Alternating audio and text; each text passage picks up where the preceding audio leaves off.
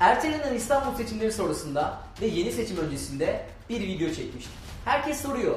Kim bu pelikancılar adıyla yayınlamıştık YouTube kanalımızda. O videoda Cumhuriyet Gazetesi'nden Barış Terkoğlu'nun Pelikancılar neden saldırıyor köşesinden cümlelerle İstanbul seçimlerini ve pelikancılar arasındaki ilişkiyle ilgili medyaya yansıyan cümleleri anlatmıştık. Hatta sadece Barış'ın yazısını değil, akademisyen Efe Kerem Sözeri'nin Medium'da kaleme aldığı Pelikan Derneği, Berat Albayrak, Ahmet Davutoğlu'nu neden delirdi yazısından da beslenmiştik. Özetle o videoda İstanbul seçimlerinin ertelenmesi sürecinde agresif bir pozisyon alan gazetecilerin ve bazı malum şahısların bunu yaparken ülkeyi adeta ateşe atmaktan çekinmediklerini dile getirmişti. Aradan çok uzun zaman geçti ve dün fark ettik ki video mahkeme kararıyla YouTube sayfamızdan kaldırılmış.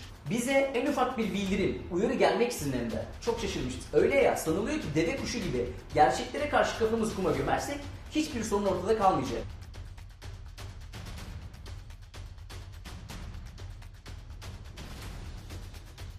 Videoda en ufak bir hakaret yoktu. Gazetecilerin yazdığı yazılardaki iddiaların bir kısmı vardı. Barış'ın yazısı zaten yazıldığı hafta mahkeme kararıyla yasaklanmıştı. Bu yazılan yazıların, çekilen videoların mahkeme kararlarıyla yasaklanması süreçlerinde aklıma hep Streisand etkisi geliyor.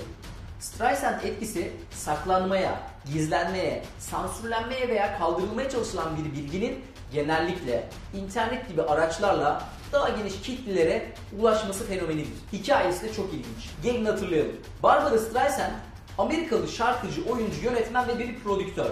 Kenneth Edelman ise ABD'li bir fotoğrafçı. Olay 2003 senesinde Kenneth Edelman'ın Kaliforniya Malibu kıyısındaki malikanenin fotoğrafını çekmesiyle başlıyor. Yalı erozyonuna dikkat çekmek amacıyla havadan çektiği 12 bin fotoğrafı blog sitesinde yayınlıyor. Çekilen fotoğraflar arasında kendi yalısının fotoğrafını da gören Barbara Streisand, yalısının fotoğraflarının kaldırılması istemiyle 50 milyon dolarlık bir dava açıyor. Gerekçe olarak da mahremiyetin ihlal edildiğini öne sürüyor. Olayın dikkat çekici yanı ise Barbara Streisand'in davayı açana kadar fotoğrafları sadece siteden 6 kez indiriliyor ve bu 6 kez indirmenin İkisi zaten Streisand'in avukatları tarafından gerçekleştiriliyor. Dava kamuoyunda duyulmaya başlayınca işin rengi değişiyor ve fotoğraflar tam 420 bin üzerinde görüntülenme alıyor ve indiriliyor. Sansürlenme çabası tam tersi bir etki yarattığı gözler önüne seriliyor.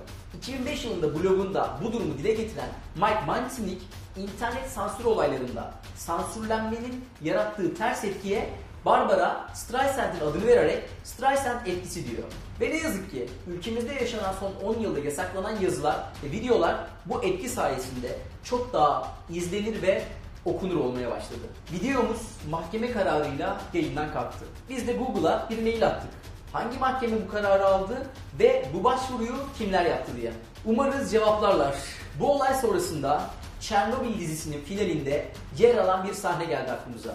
Orada diyor ki reaktörü yalanlar patlatmıştı. Every lie we tell incurs a debt to the truth. Sooner or later, that debt is paid.